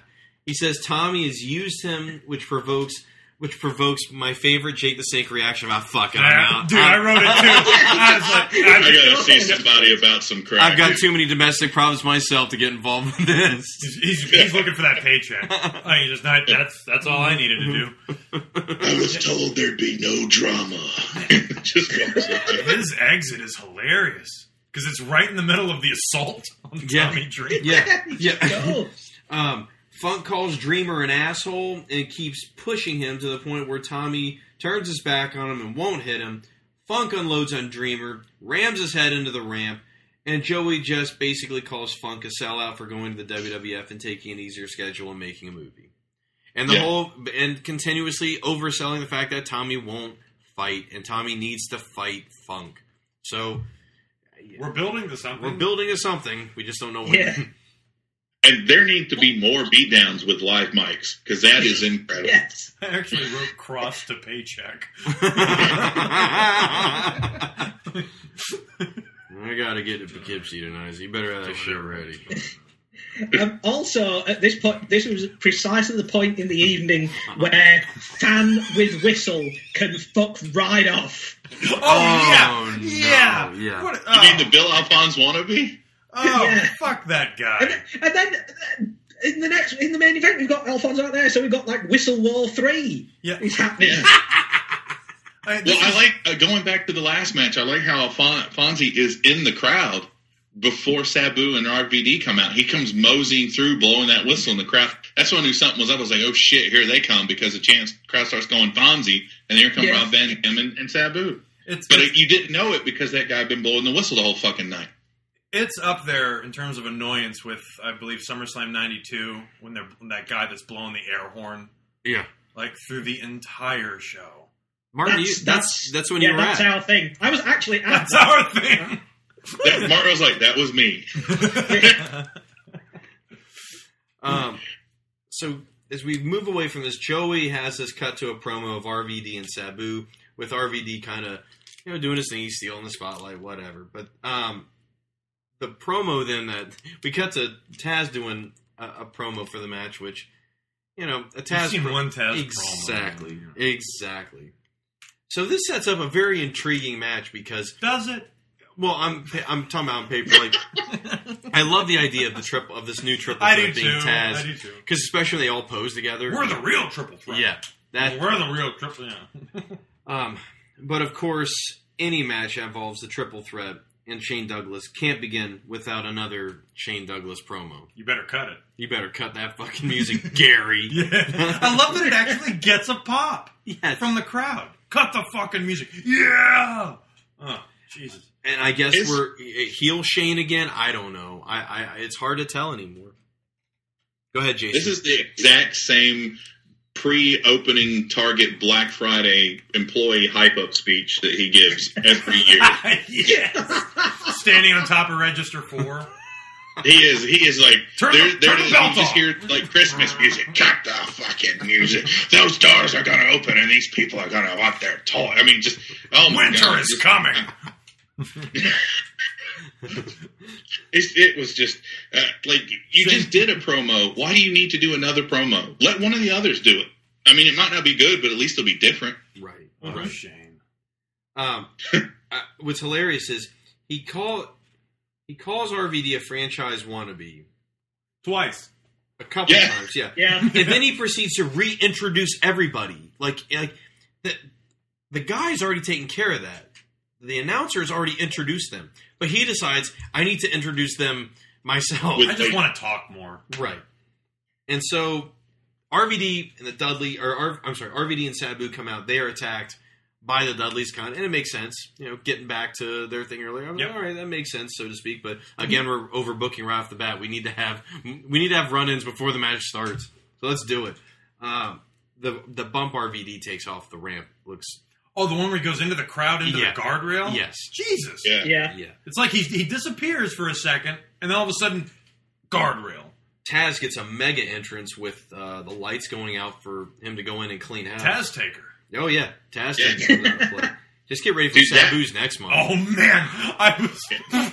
What the? What is That's- going on? That fucking Pyro? bump, or not that super belly to belly over underhook suplex, whatever it was he gave to Bubba, Yeah. Yeah. Yeah. Fucking insane. I love the trash talk with Taz and Douglas. So fuck you, Taz. Fuck you. Come get some motherfucker. Like, oh oh, oh, oh, god. oh, man. Oh, I'm at a six. Like, back up. I'm at a six.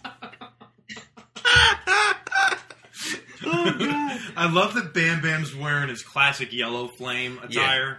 You know, I you don't see that a lot in ECW, but like, I that was my favorite. Yeah, for Yeah. him. Um. Yeah. Okay. So I, I wanted. I wrote. This, I think RVD records the quickest frog splash in the history. It's it has no build up. Instantly, like just he. The process of guy being slammed or whatever close to the to the turnbuckle.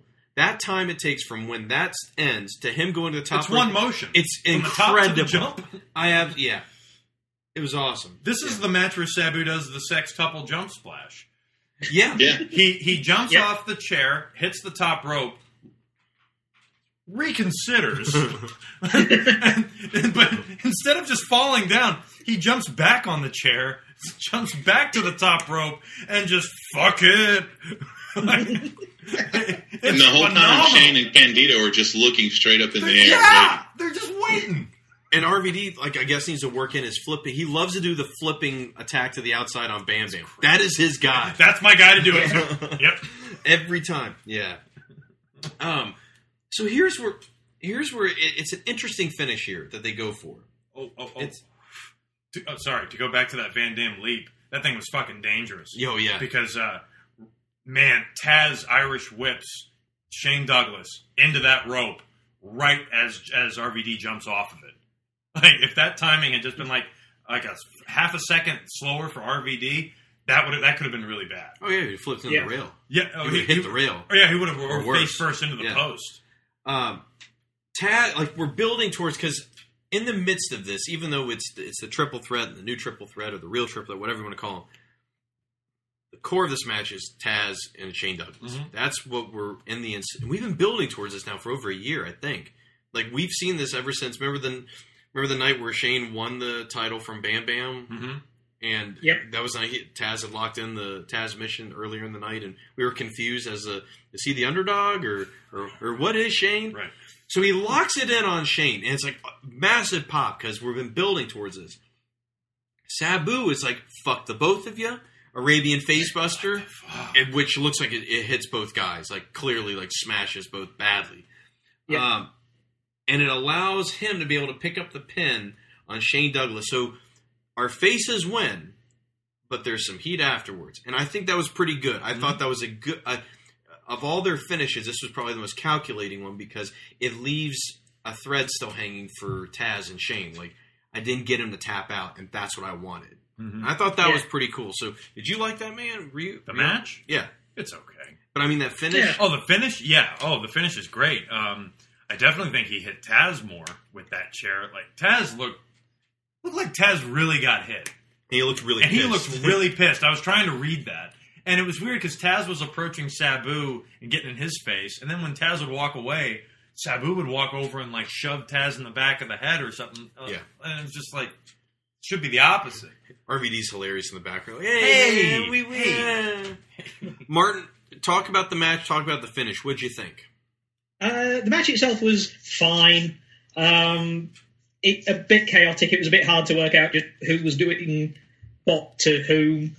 Um, the finish, yeah, that was that was neat. Um, the only thing I took away from it is like, yeah, the faces won, but it, it, this felt like such a throwaway to build to something down the line.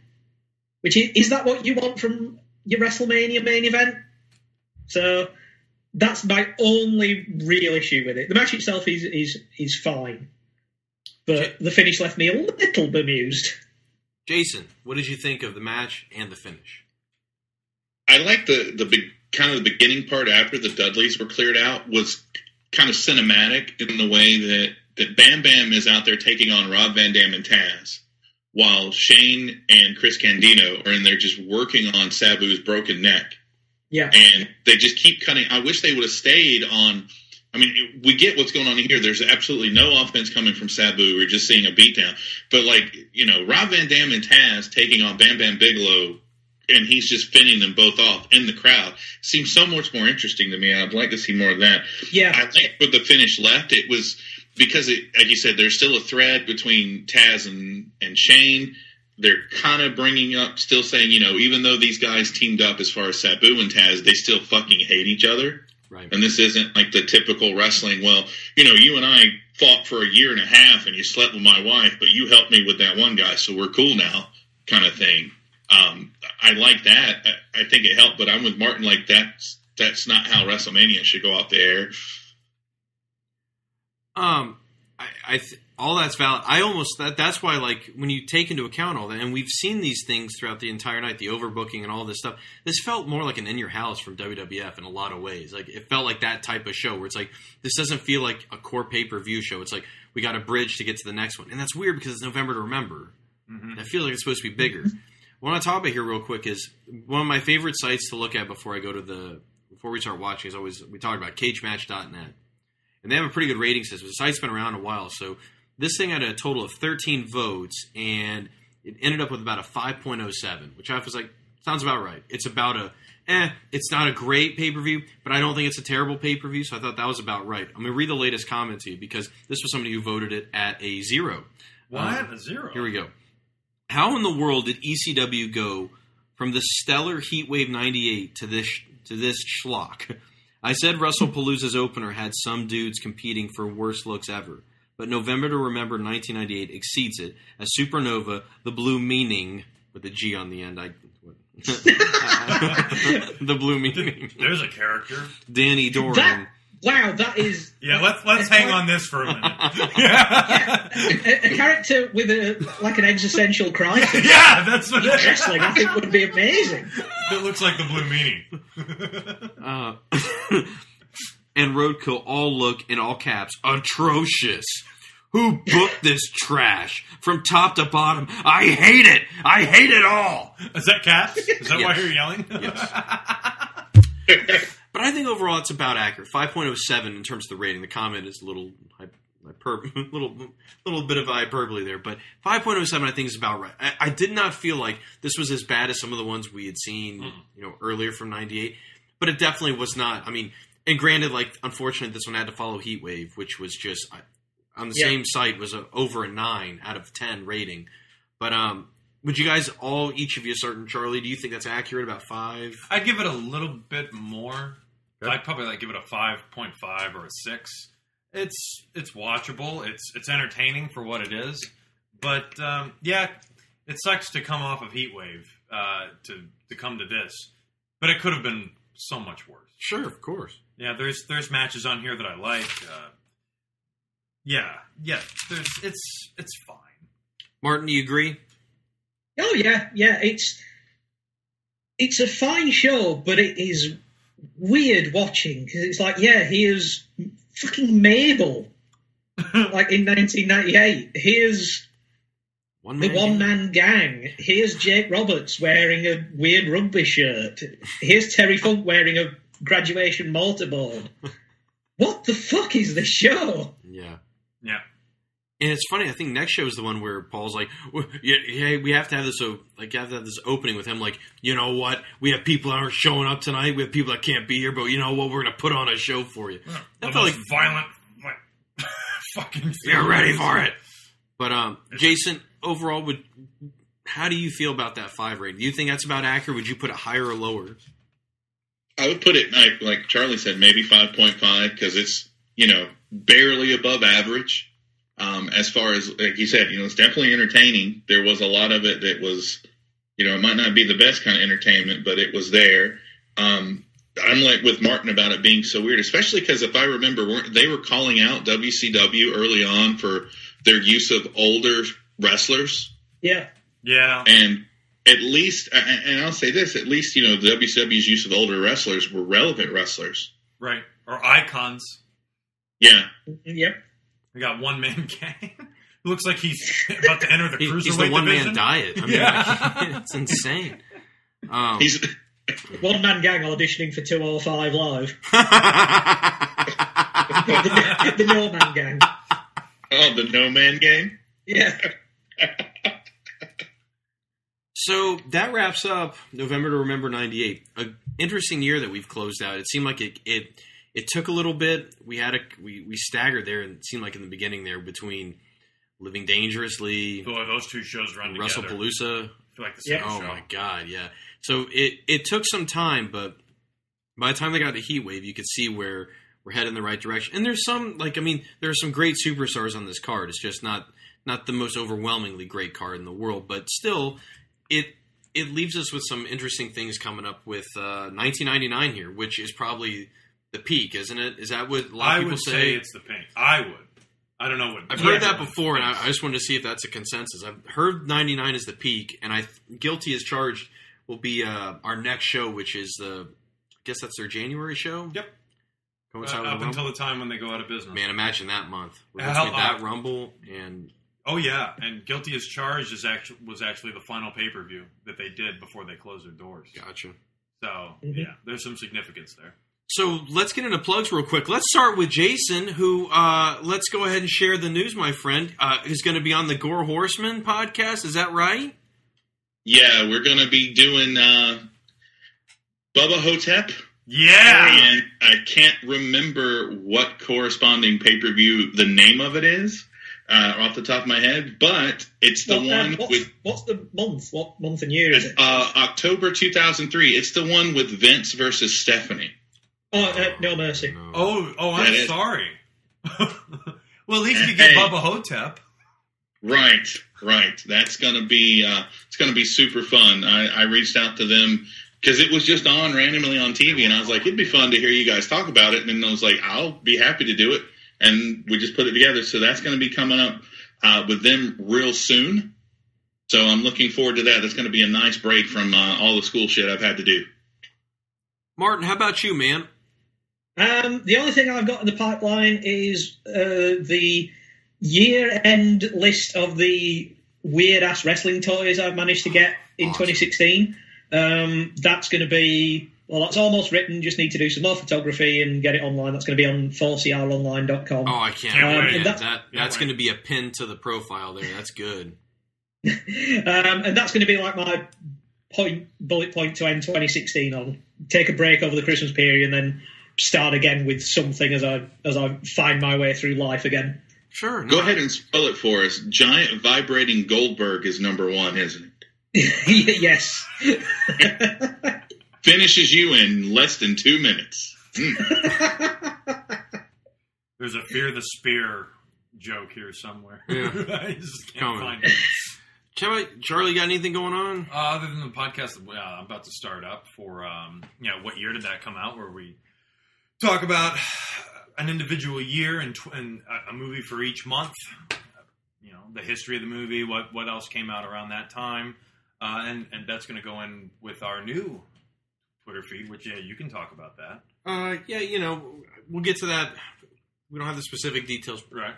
yet, but that'll be coming down the line. There'll be something like that coming down the line. So, but other than that, I, I don't have. I don't think I have anything on there either. No. Uh. uh No. But um, we are on Facebook at uh, New Blood Rising Podcast. We're on Twitter at New Blood Pod. God, I don't think there's anything else like new that's come down the pipe. But yeah, um, in terms of personal handles, I'm at William Rankin eighty three. I'm at the Jason Keesley. I'm at CM underscore stabs. And I'm at Bunny Suicida. And we're gonna see you guys for it. It'll be in this. That episode should drop around right around Christmas. I think it'll be guilty as a very merry Christmas. Guilty as charged ninety nine. Well, I'm upper, upper class, high society. God's gift to ballroom notoriety. And I always fill my ballroom, the event is never small. The social pages say